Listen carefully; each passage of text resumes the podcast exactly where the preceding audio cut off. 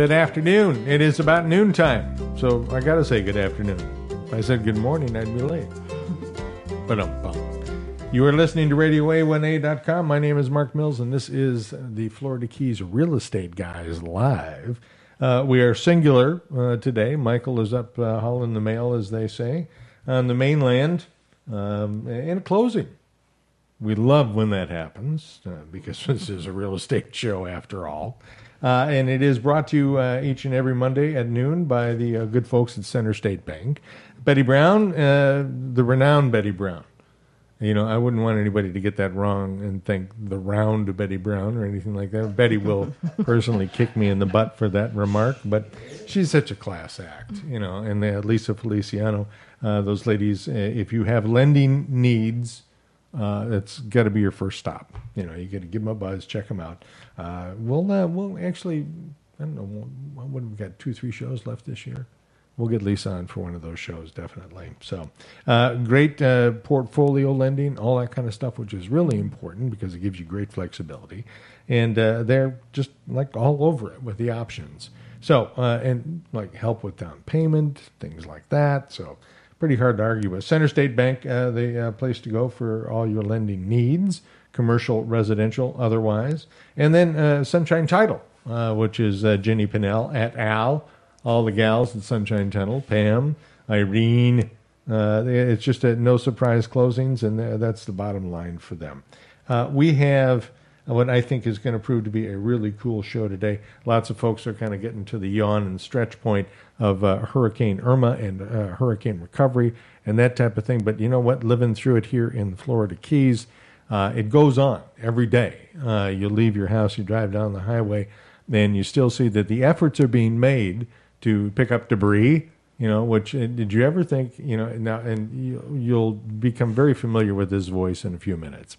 Cammie Clark is the public information officer for Monroe County. Is that correct? That's correct. Okay, cool.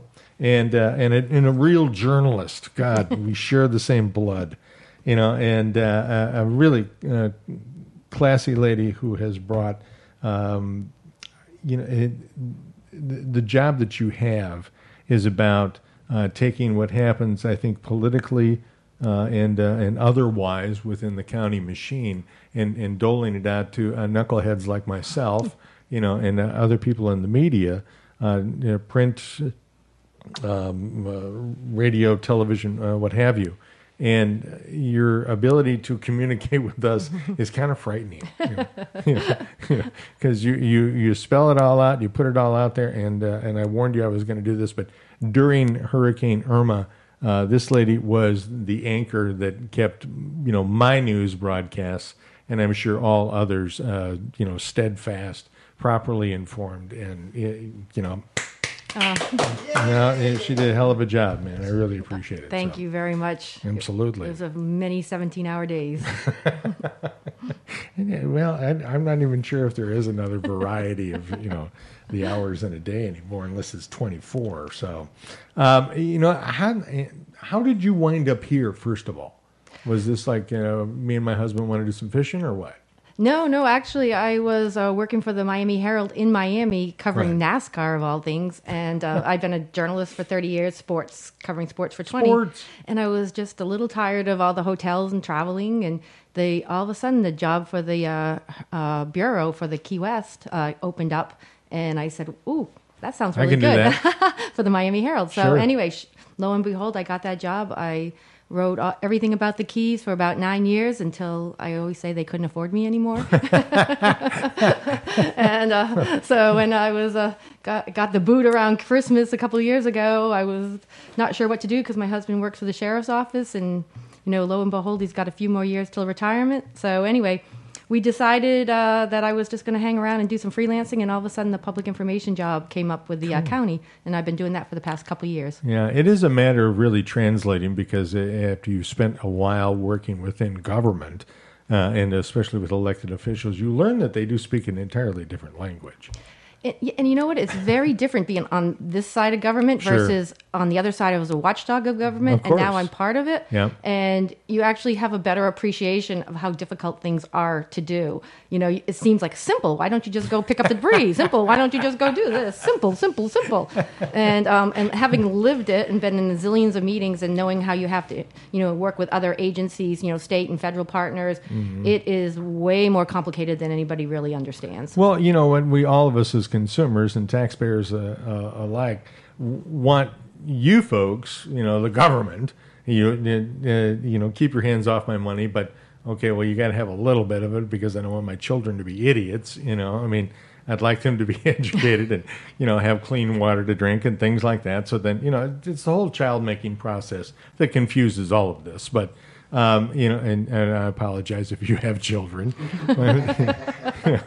I've inherited children. There you go. It happens, you know. But I mean, it really, you know, it's. I'll tell you a very short story.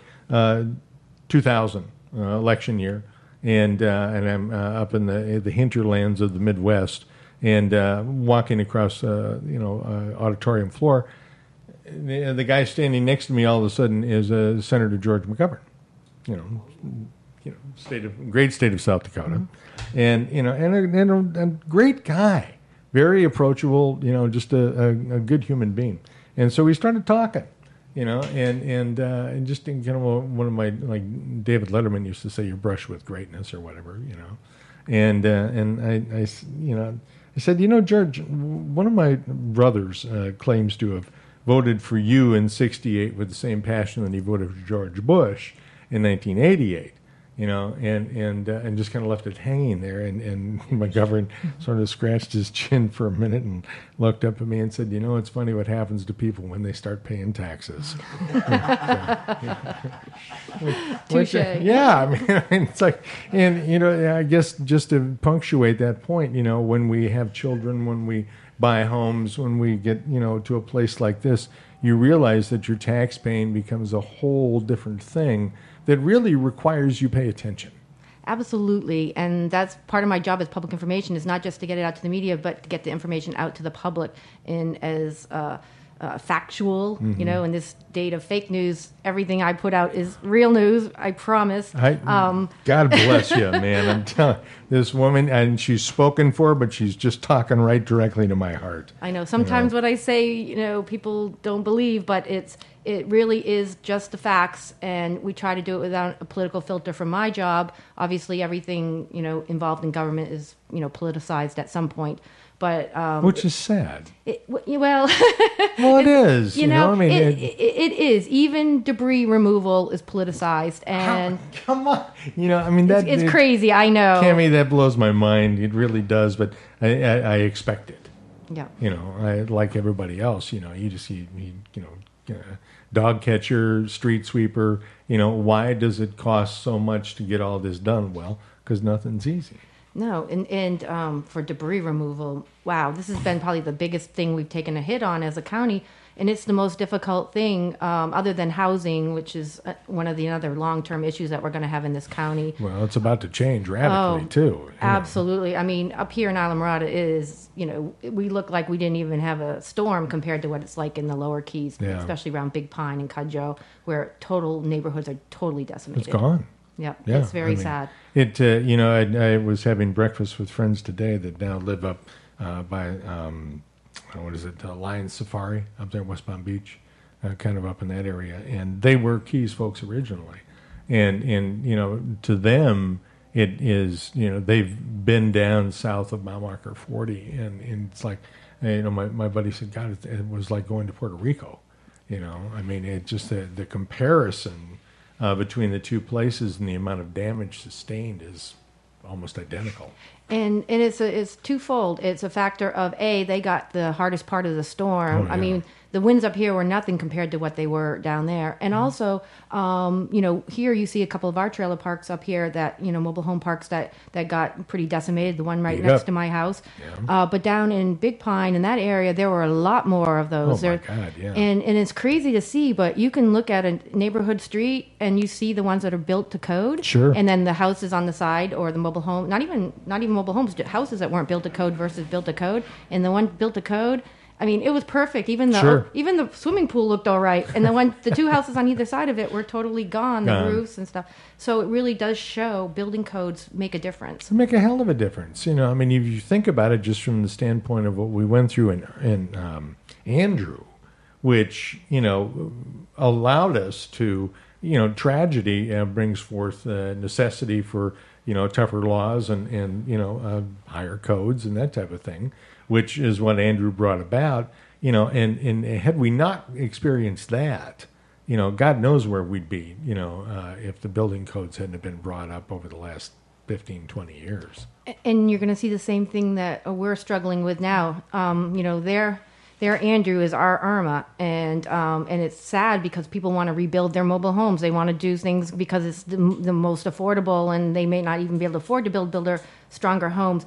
But as a community, and in order to stay in the National Flood Insurance Program, where right. the county's gotten 30% discounts for everybody by being in that program and making the county more resilient place, is really important. And we're really sad that some people are not going to be able to afford to live here anymore. So the county's working really hard at housing strategies, getting federal and state money coming in to help, you know, either elevate your home or make it stronger. And so we're going through a whole bunch of programs that are going to be coming up in the next few months. So people should, you know, pay attention and look to them, that there is going to be help there to make your home more resilient. And hopefully we will come out of this, I know we'll come out of this a much stronger community. You know, it's amazing, Harry. If you want to kick me to the curb someday, just hire her, you know, because she has my card. Yeah. Yeah, the Alberts are always already being planned. Arr. I don't have a radio voice. Well, yeah, well, I told you how I got mine, so, you know. The bottom line here is that is the reason why you are here today is to talk to us about the STEP program and other things that the county has going on. And we're almost 10 minutes after the hour, so you know what? We're going to take our first break. You are listening to the Florida Keys Real Estate Guys live from Radio A1A in Islamorada today.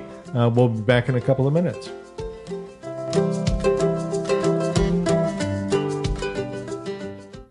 Hello, this is Michael Marinelli of American Caribbean Real Estate, and I'd like to be your Florida Keys Realtor. My motto is service, plain and simple. And whether you're buying or selling property here in the fabulous Florida Keys, let me help you navigate the complex seas of real estate transactions to achieve your goals. Be it a traditional sale, short sale, a foreclosure, residential, or commercial, put my nearly 20 years of experience, expertise, and success to work for you. Please call 305-439-7730 or visit my award-winning Florida Keys Real Estate and Lifestyle blog at therealestateconk.com.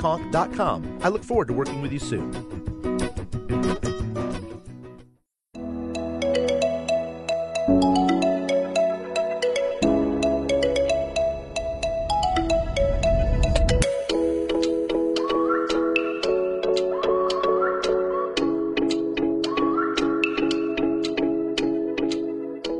The Florida Keys is a chain of islands known for its crystal blue waters, famous for sports fishing, world-class diving, and its laid-back atmosphere.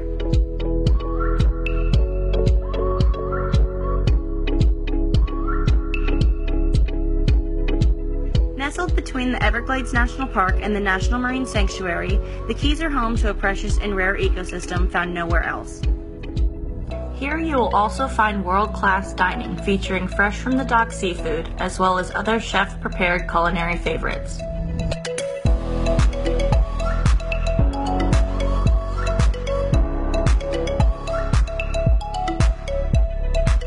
Florida Keys has the feel of a quaint seaside village with a laid-back vibe, taking you worlds away from everyday cares. Stunning coastal-inspired homes line the shores of the islands, offering spectacular sunset views. Whether you start your day taking in the sunrise on your oceanfront veranda or heading out on the water for an adventure, the Keys has something to offer everyone.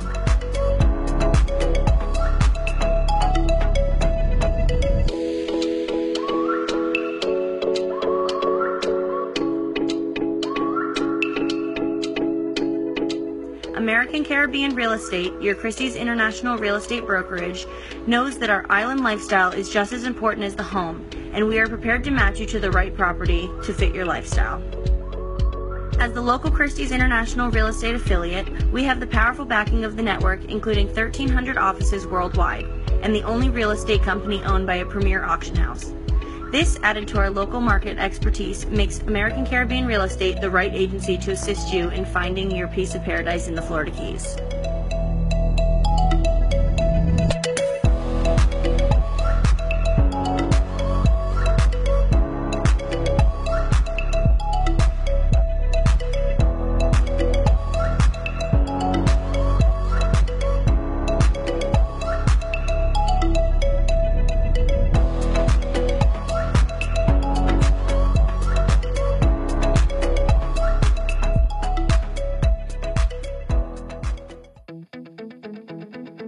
This is Rob Hill with breaking news in the world of medicine. Researchers now agree that listening to Trop Rock on the award-winning Radio A1A will reduce your cholesterol, increase libido and performance in the bedroom, improve skin tone, and make all your dreams come true. So stay tuned and live longer listening to Radio A1A, music for the road to paradise.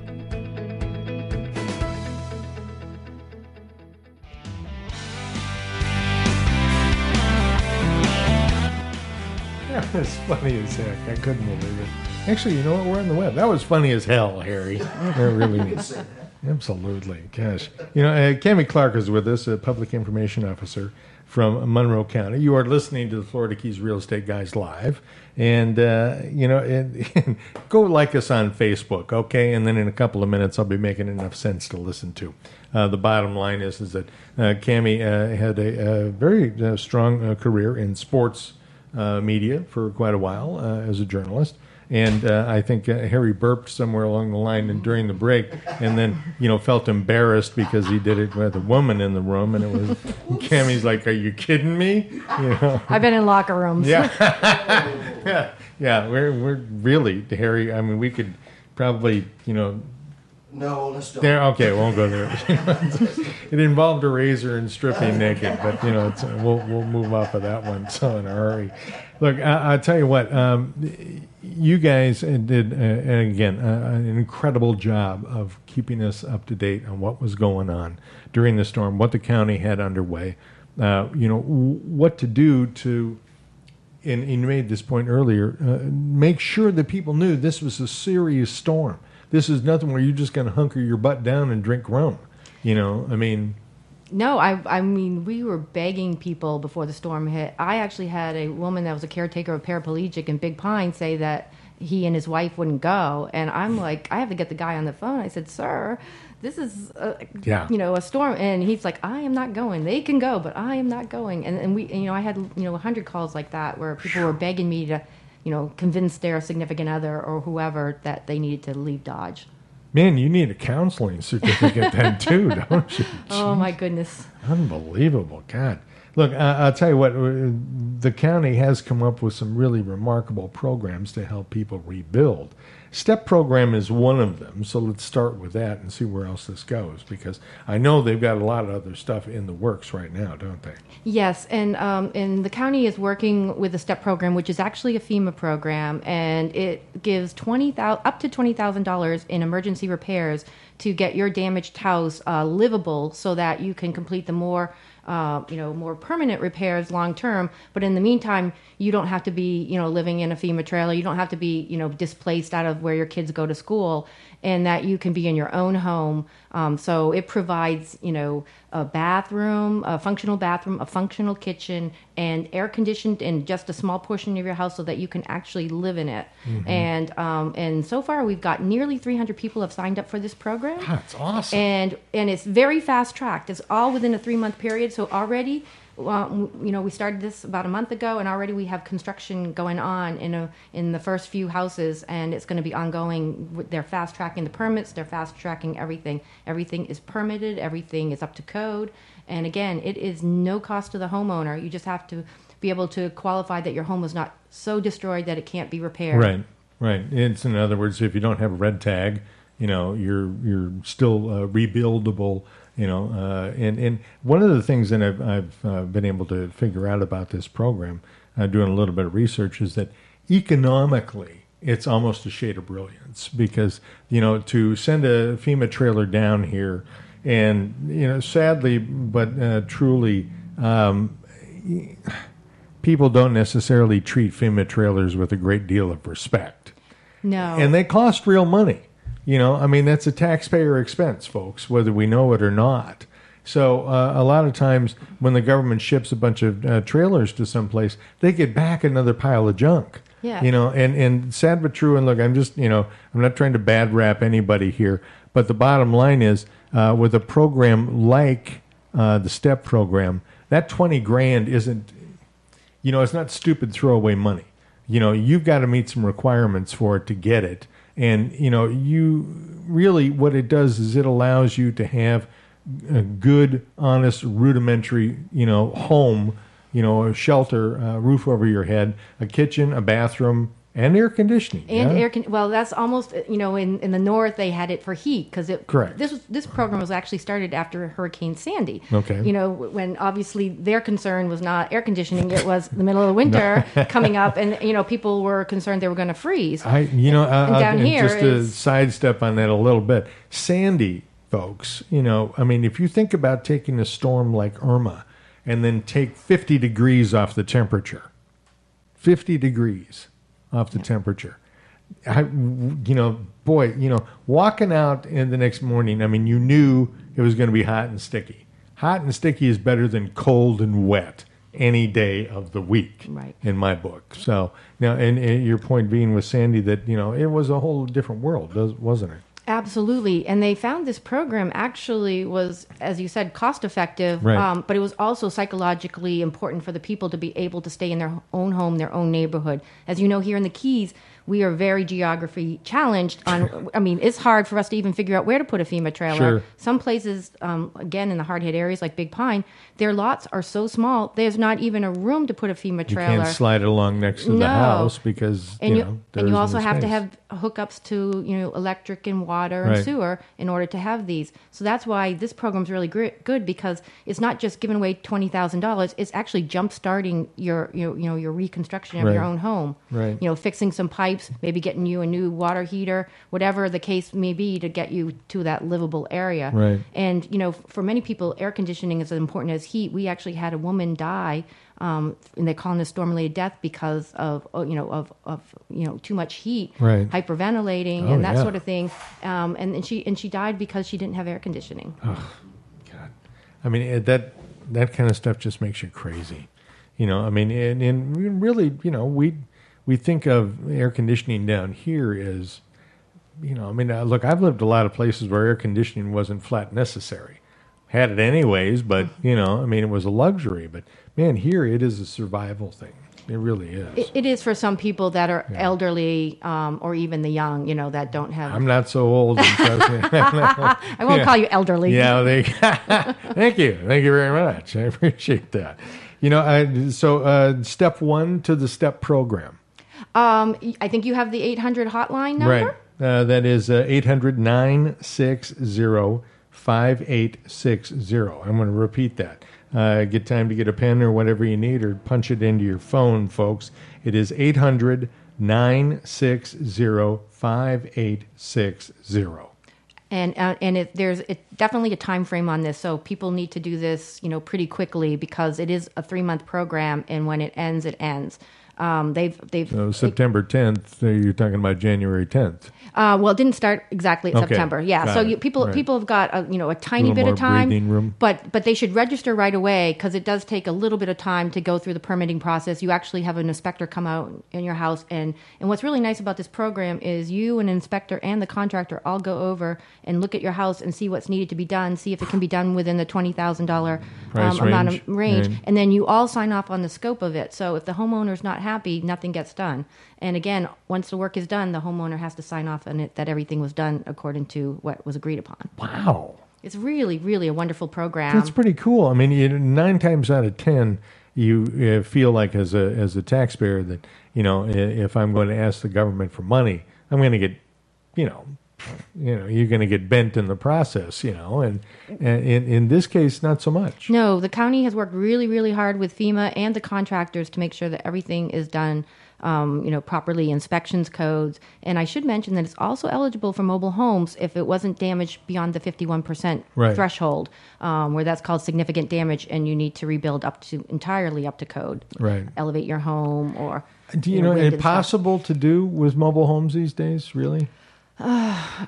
It's a challenge. I don't mean to throw you from left field here, but, it's a tough call. It really is. Yeah, if your home is less than 51% damaged, then you can do things. You're still eligible to fix it, and that's what I'm talking about. After 51%, this program won't even begin to cover it. You're going to have to demolish the mobile home and then start from scratch on that piece of property.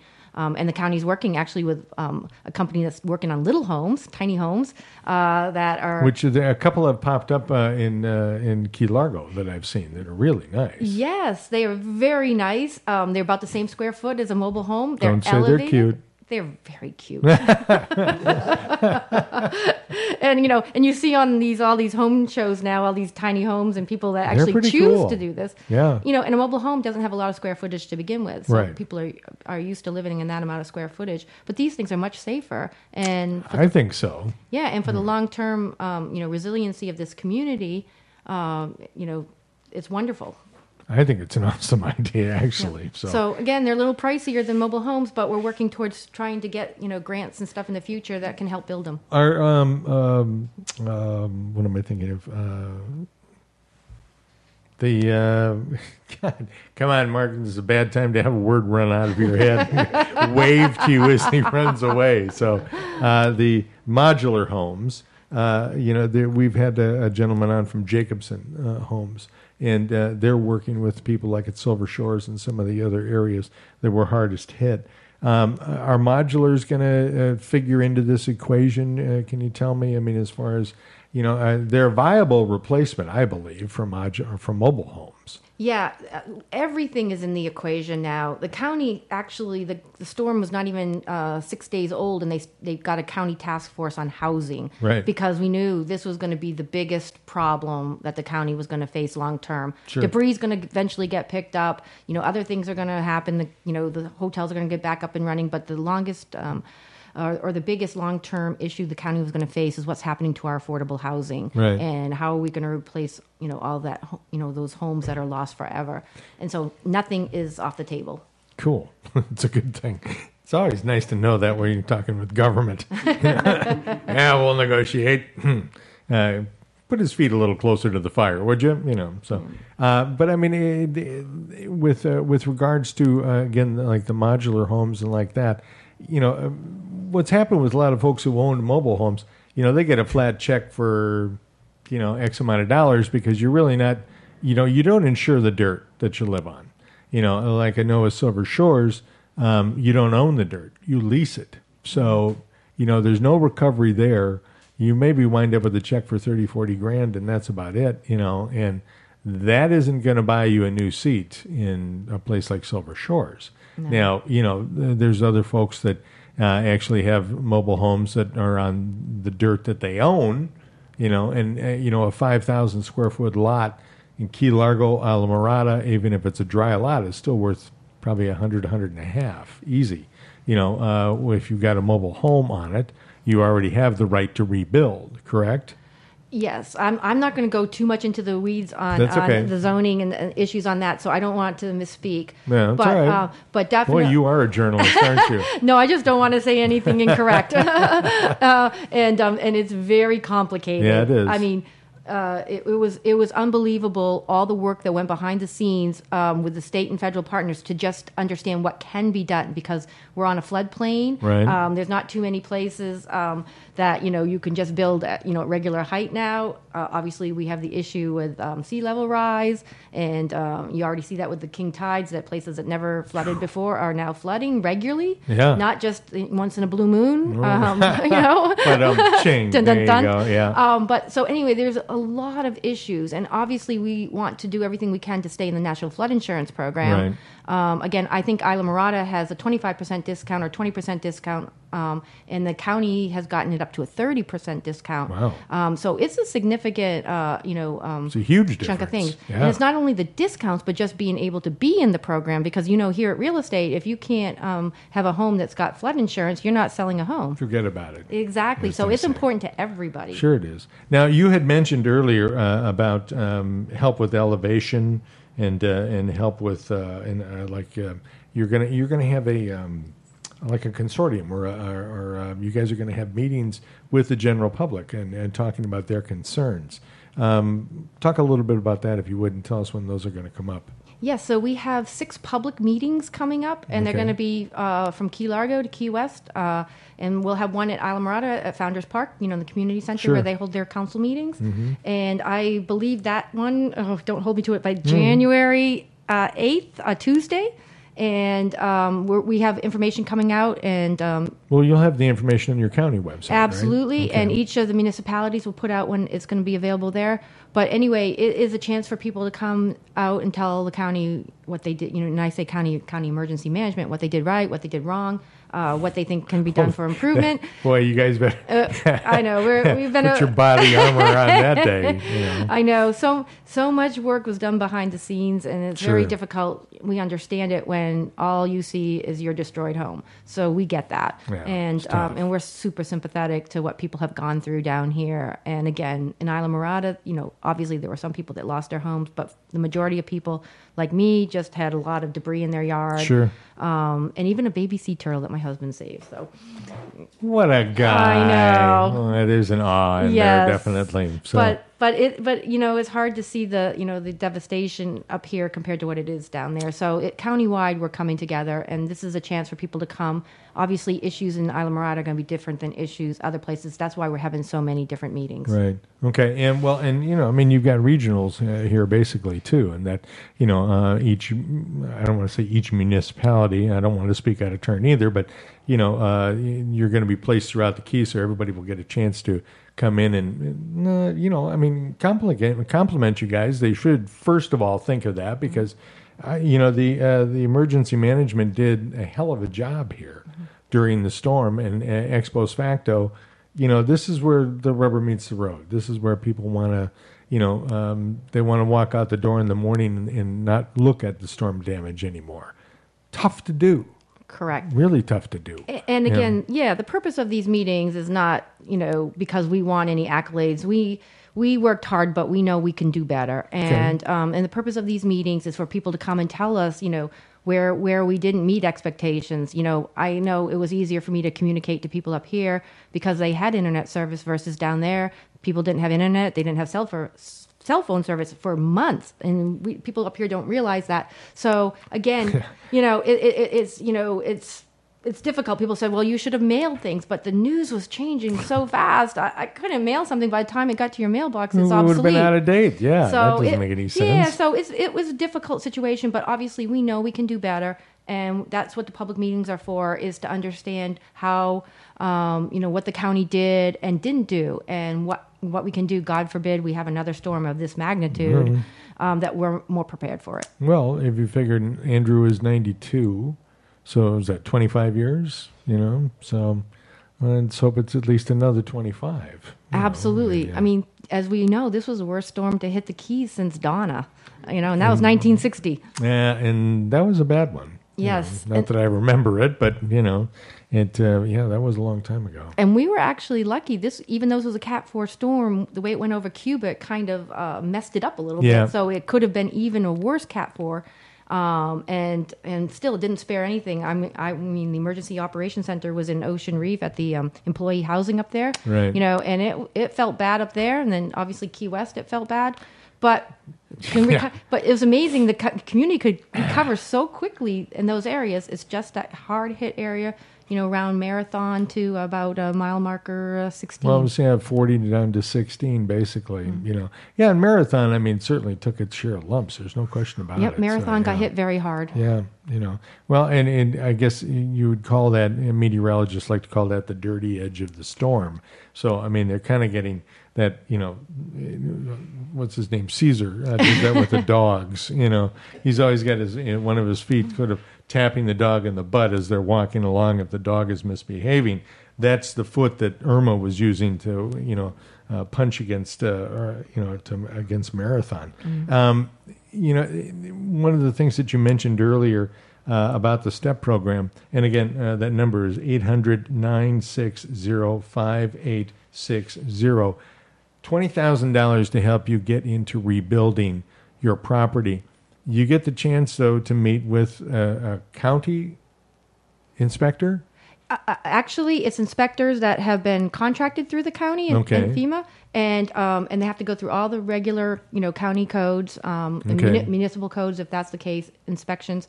But it's a very fast-track process. I mean, very fast-track process.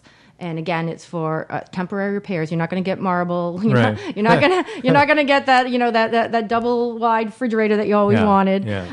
But it's enough to get you living in your home so that you can do the, you know, more permanent repairs. So your kids can go to the same school. So.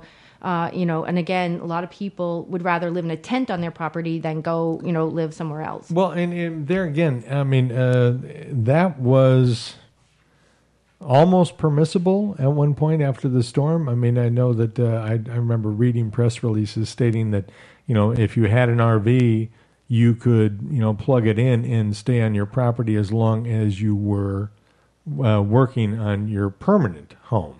Now, is that true, or am I way off base there?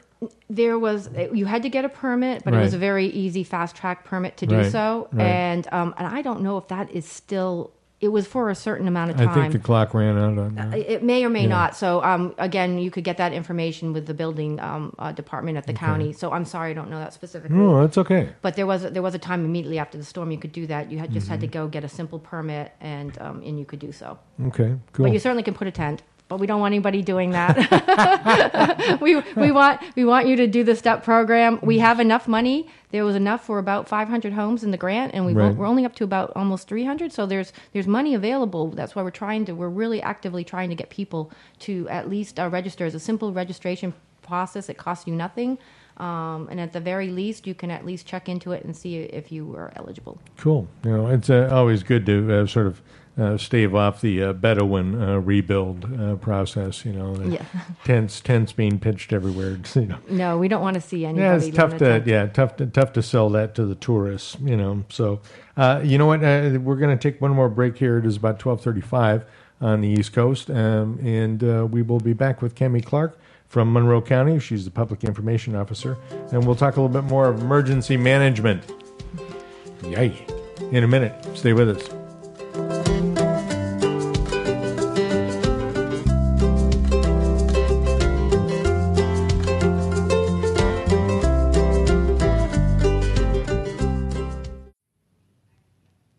First-time home buyers, you say, hey, there are more of you than you know. And the bottom line is this, folks. If you haven't purchased a home in the last 3 years, then you can requalify as a first-time home buyer, a la Center State Bank here in the Florida Keys. Now, there's a bunch of reasons to do this. Number one, easier to qualify. Number two, great rates, low down payment, and money to help you at closing. The list goes on. It's incredible. Contact Lisa Feliciano at Center State Bank, 305-852-0516, or log on to centerstatebank.com. If you're a realtor, or if you're buying a home or selling a home, maybe you're thinking about buying a piece of land to build on. One thing you need to consider in any real estate transaction is title. You want to be sure there are no surprises ahead.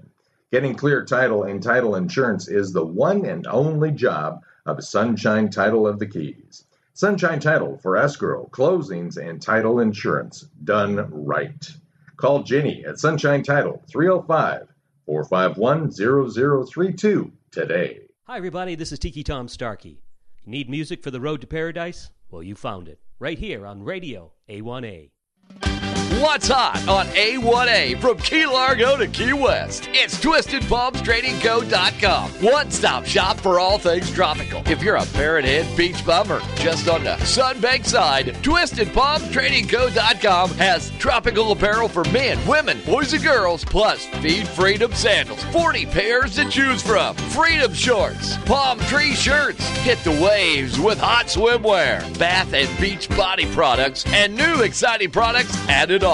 Before you check out at TwistedPalmsTradingCo.com, don't forget to get a good lay. Really, if it has to do with fun, sun, beach, and oceans, it's TwistedPalmsTradingCo.com. This is Radio A1A, music for the road to paradise.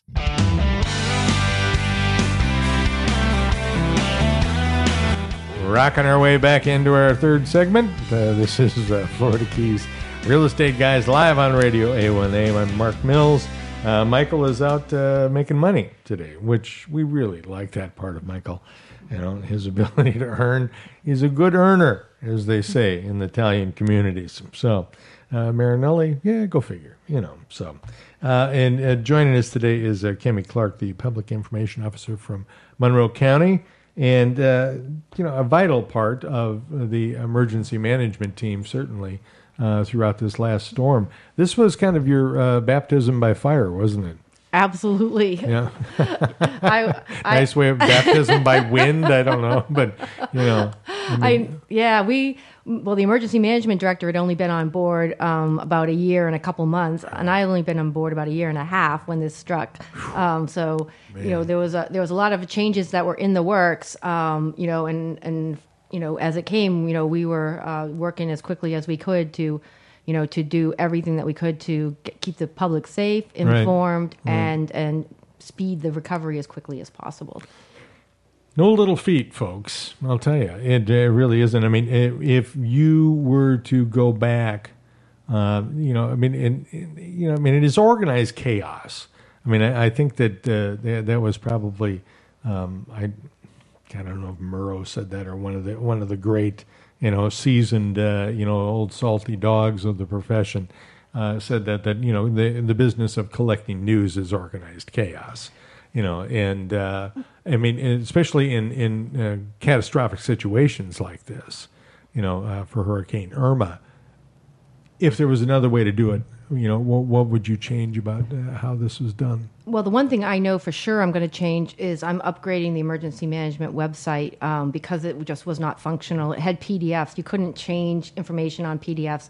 So we created keysrecovery.org on the fly, and it worked very well in a pinch. But you guys created that like while the storm was happening? Yes, we did. The minute we realized that the old emergency management website was not flexible, not flexible at all, we created that. You know, basically within a couple days. Actually, Andy Newman at the TDC, his guys helped us create that. Andy's a very bright guy. Yeah. And so we a lot of kudos out to him and his organization. Mm-hmm. They helped greatly. Again, I was busy working on revamping our main website for the county when that occurred. Right. So we're launching our new Monroe County website, which is going to be much more functional and user-friendly to the public. And as soon as I'm done that, I'm working on doing the new emergency management website. So that one will be ready to go, and that will be much more functional. But again, I learned in this storm that... you can have the greatest website on earth, but if nobody can connect to the internet, it doesn't matter. Yeah. So, you know, I'm working on some other ideas of how we can get text alerts to people. Again, text alerts work only if your cell phone works. So there's a lot of issues that, you know, I'm still struggling with. How do I get to people that don't have internet and don't have, you know, text service? And then, you know, while you're in this, you don't understand, you get thrown a lot of curves. And so, like, when the governor went on, you know, national television and said, oh, and the hotline for the state of Florida is Monroe County's hotline number. Oh, that was exciting. Yeah. So unfortunately, people couldn't get through to our hotline because all the state was calling us, and we... Well, you crashed the system, essentially, didn't you? It did. We had 4 people trying to answer phone calls on what's happening in, you know, Fort Walton Beach, right? So it was very difficult. We tried to change phone numbers, and then it was...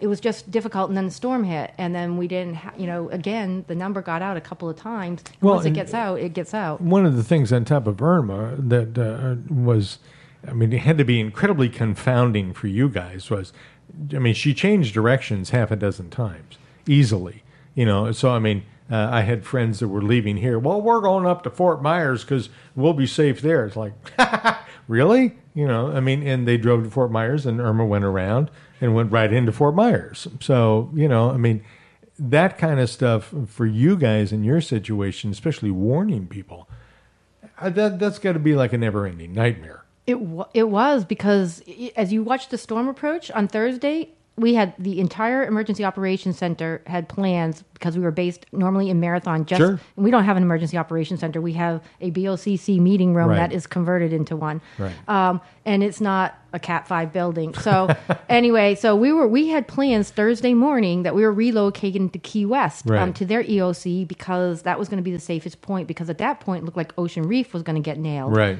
And then within a few hours, all of a sudden it went from you're going to Key West to no, now you're going to Ocean Reef. Right. Because they had employee housing that they generously let us stay in, that wasn't being used because they evacuated all their employees. Right. So we stayed in that because then the storm looked like it was going to hit Key West the worst, and just in those few hours. So, and that's when we started getting, that's when really, really went berserk, because all the people in Key West that thought they were going to be safe in Key West all of a sudden started going, weren't. I got to get out of Dodge now. Yeah. And now they waited too long. There's no fuel. There's no, the airlines had stopped running. The buses were stopping running. We were trying to get the airlines to do a few more flights. We were trying to get buses to come down. We were doing everything we possibly could. It's like the last days of Saigon. Yeah, you can't get fuel to get there. No. And when the Cat 5 is heading. And so people were kind of blaming, people, why isn't there fuel? Why isn't there this? But we had been saying since Tuesday, you got to evacuate. Yeah. Get out. So, And look, I'm one of the knuckleheads who stuck around, too. I stayed. I mean, I knew I had a significant property to stay in, but, there are times when I look back on that and think, okay, but because I know you and the mayor covered, you guys were all over the planet. Mayor Gonzo Caravan. Yeah. Well, and the issue about staying is not only, the threat of not surviving the storm, but then afterward, you don't have electricity, you don't have water, you can't flush your toilet, you have, limited food that runs out. So then all of a sudden the county not only is trying to get the roads back up and running, make sure all the bridges are inspected, and that we have to worry about feeding people and getting water and stuff. And so, that adds more resources in. So the longer you have to worry about, getting that kind of resources to people that stay behind is less resources you can put on getting the county back so everybody can return. Right. So there was a lot of frustration, I know, of the time frame it took to get back into the county. Well, but for those that were here, they understood why. Yeah. It's like, give us a couple days. We're going to get, you have to admit, the electric companies were rocking and rolling. The water companies were rocking and rolling. Blew my mind, honest to God, because the place where I stayed, like I said, hurricane-proof house, which turned, it obviously still took a butt-kicking. But, we had a generator, we had plenty of fuel, we had lots of food stored in. We knew this was going to be, for my buddy, it was a bucket list thing. For me, it was just like, I want to live. I don't have this on my bucket list. I just don't have any options, So, yeah. and getting out on the highway and driving, trying to outrun a storm, to me has always seemed to be, well, I won't say it, but, it's just, it's like, trying to avoid God or something like that. It's tough to do, you get an omnipotent being. Okay, pretty tough to hide from that, I guess. But, so it's hard to hide from a storm, It is, but we are a different community down here, and that's why we were really trying to strive and let people know that, if you're in Fort Lauderdale, we can understand why maybe you're going to ride it out in your home, even if you're close to the thing. Here, if you have the flooding and stuff, there's no way to go. You know, it's there's no high ground.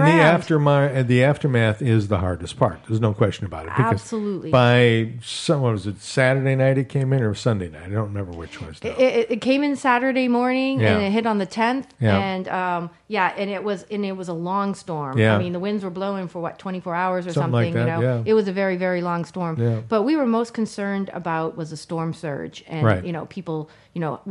We didn't know how big it was going to be. We heard maybe even 10 feet high. We've heard tales of people that were in their mobile homes that the water was up to their neck, and there's no place to go. I mean, we didn't want to have people drown. So that's another reason why we were really working hard to get people out, especially if they're in those kinds of, of housing. I'm hesitant to bring this up, but, bring it on. Well, and please, if you are, don't feel an obligation to, comment on this. But, the Keys have always had a large and somewhat healthy homeless population. Mm-hmm. And I know that our shelters took in most of them. We did not turn away anybody. Yeah. What we did was we have shelters for last resort. Right. So we didn't even announce them because we didn't want people thinking, oh, they can go there. It's not like a shelter where you're going to go and you're going to get food and water. There was no services. Yeah. It was just a big building that you could go in. And so, we opened up at the last, we knew there was always going to be people that were not going to go. Right. Some, really, had difficulty having means to go. I mean, there's a lot of reasons. We're not knocking anybody. Yeah, right. But we knew that there was going to be people that weren't going to go. There were people that were claiming they were going to ride it out in Boot Key Harbor on their boats. And, and up until the very last minute, people were saying they were going to do that. We opened up, Marathon High School. And I say we, the county, the school. Well, yeah, understood. Yep. So we opened up Marathon High School, Coral Shores, Key West, Sugarloaf School as the shelters of last resort because we did not want anybody, that didn't, evacuate as requested. Well, I think our schools are primarily built on a model of Cat 5. Yes, they're definitely safe place to be. It's a state prison that they model them after. But still a Cat 5 building, okay? So. But in Marathon, we had a death in one of them because a person had a natural, I don't know if it was a heart attack or stroke or something like that. But anyway, no medical services. Yeah. So, that was another reason why we harped for people to get out is the hospitals were all shut down. Sure. And then our emergency services doesn't work at that point. Even if you had a heart attack in that golden hour, they can't get you out. Mm-hmm. Trauma Star, all our 3 helicopters flew to Alabama to get away from the storm. Right. So there was no emergency services. And, the hospitals worked really hard right after the storm to get up and running as quickly as they can. But as you know, Fisherman's still isn't open.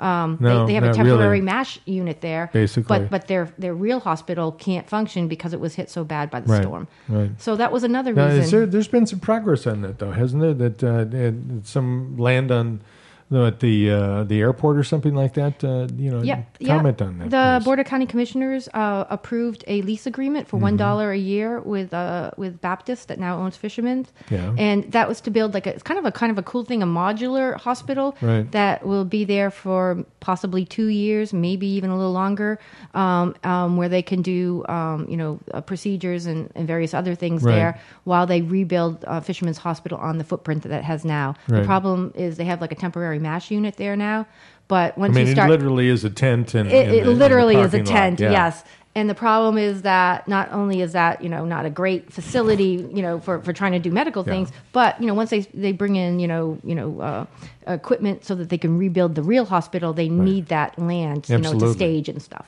Right. So So anyway, that's going through. I'm not sure if it's going to happen or not, but at least they've moved through the process of the BOCC approving the lease. That's a tip of the cap to Baptist that they're working on rebuilding and. They bought that hospital months before, a couple months before it hit. So and they're buyer beware. Well, and they're totally committed to rebuilding the facility in Marathon to meet the needs of that community. That's pretty cool. Yeah, so I've been very impressed with them and their commitment to this area. They could have kind of pulled up stakes and said see ya, but they didn't. Well, I think a lot of people have had that feeling over the years that. When one company takes over all of these facilities that, we're going to suffer somehow. And then I think in this case, you know, they've given the community a very fair shake and taken good care of us, you know, so. Absolutely. And there's been so many wonderful volunteer groups that have come down and are still here. They're starting a more organized Common Core mission for the recovery effort from all these volunteer groups. We got case managers coming down to help people that are still displaced of how they can get more permanent housing. You know, people came down and like cleaned out, you know, all the muck in your homes. And I mean, there was a group of Mormons. Yes, that came down here. Those yellow things. Right? They were unbelievable. I was just, you know, and I mean, I worked for a Mormon company, Mormon-owned company years and years and years ago. And of course, you know, lots of inside jokes and yada, yada, yada. But I'm telling you, these folks who came through, these guys that came through Silver Shores, I know they helped out a lot of other areas too. We tried to hook them up with some people that we knew down in Big Pine that needed help. And I don't know if that worked out. I hope it did. But these guys from the Mormon church that came out, they were on their mission. They were wonderful. And they were incredible. Absolutely. I mean, you could see them by the yellow shirts that they wore, and they were everywhere. And I heard... Which you got to think for them, now this is a wardrobe break, because usually it's a white shirt. You know? So they got a style change. It was a happy yellow.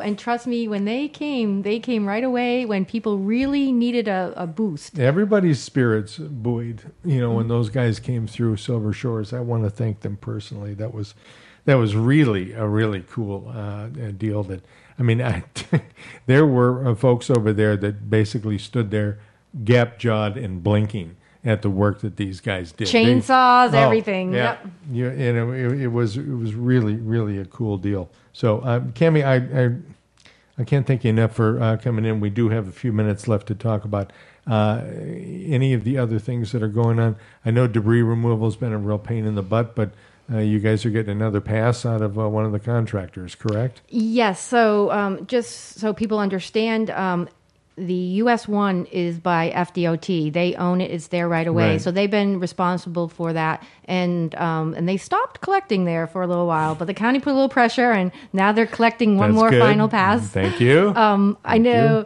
Yeah. So anyway, that now, actually... Is that for debris, you know, like hard goods and things like that, or is that for... vegetation? That's for both. They call it construction demolition debris, and then they call it vegetated debris. Okay. And then we have a few mobile homes and boats that are not supposed to be there. So we're gonna still see what's gonna happen with those.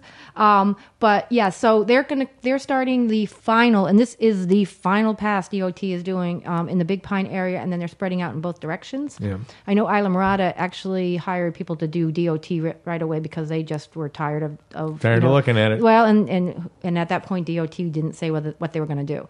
So anyway, Islamorada is a little ahead of the curve of the rest of the county in terms of US-1. Sometimes having little local government is a good thing. You know. Absolutely. You know, tip the cap to Chris Santee and those folks. You know, they do a great job. Yep, absolutely. And so anyway, do not, and this is for everywhere on US-1, no more dumping on any debris anywhere on US-1. It is a felony, and the sheriff's office and other law enforcement are not going to fool around. They've already had a couple of cases. Pretty serious revenue generator, folks, if you get that meaning, you know, so. And definitely don't dump on county roads unless you are in the hard hit areas between mile marker 16 and 40, and we are still going through there because... You know, people have small yards and they can put stuff out on the right of way. Just so much gets collected, they can put a little more out because there's just not, otherwise you'd be blocking the roads. Well, I mean, it really shows kind of the two worlds that took place during this storm. So, you know, that far south, I mean, in between mile marker 40 and mile marker 16 is really a whole different world, isn't it? Absolutely. And throughout the county, we're closing in on 2 million cubic yards. 2 million cubic yards of debris that is... God. I mean, well, we have Mount Key Largo. That's a whole key in and of itself, right? Yeah, and it's close, truckload by truckload, and it takes like a half hour to 45 minutes to load one truck. So people understand it's a time-consuming process. That's huge. You know, so, like, tip of the cap, Cammie, you guys have done a hell of a job. Thank you so much. Thank you. The STEP program... I think a good brainchild on whoever came up with it and whoever found the funding. So come back and see us again. Thank you for having me. This was fun. Absolutely. See? Good deal. How about that? How many people actually say that and mean it? I can take it. Bring it on. Cammie Clark, ladies and gentlemen, from the Monroe County. She is the Public Information Officer, which means when the Board of County Commissioners get together and talk stuff over, she's got to interpret it and then send it out so we can put it out there for the rest of you folks. So thank you so much. Thank you for having me. You bet. Michael. Yeah. What the heck's going on, boy? Yeah, you know, just some figures say, yeah. Hey, oh, by the way, stop by. No, just getting some work done, little snafus. Well, actually, you know what? Yeah. Do you have any questions? No, I mean, it's amazing the work that they've been doing and getting us to look back to normal. We had some folks that I showed some property to that came here the week after the storm. That we were showing property, and then they just came back this last weekend, and they couldn't believe the magnitude of improvement that we've had. I mean, we still got a lot of stuff, especially as I was just driving down southward in the Marathon area and southward. You still see a lot of stuff happening, but even there, but especially upward, northward, to see the improvement that we've made has been phenomenal, and that's a lot due to all your guys' efforts. Oh, thank you, and it's continuing, and as we say, we're not leaving till all the hurricane debris is gone. Who said you were leaving? Yes. I personally would love a vacation. Well, good luck with that. You know, we'll put in a good word for you. Yes. See if that works out for you. So thanks again, Cammie. Appreciate it. Thank you. Okay. Michael, what do you got?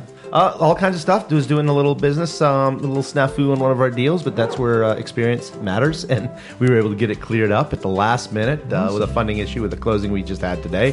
But all is good at the end of the day. Got it closed. Everybody's happy. So that's what we shoot for. Right. Are we really out of time? Holy cow. How about that? I like that. Folks, join us again next Monday for another edition of Florida Keys Real Estate Guys Live. We'll be back next Monday. Tropical vibes. Throw my cares upon a shelf. Head on off for somewhere else where the weather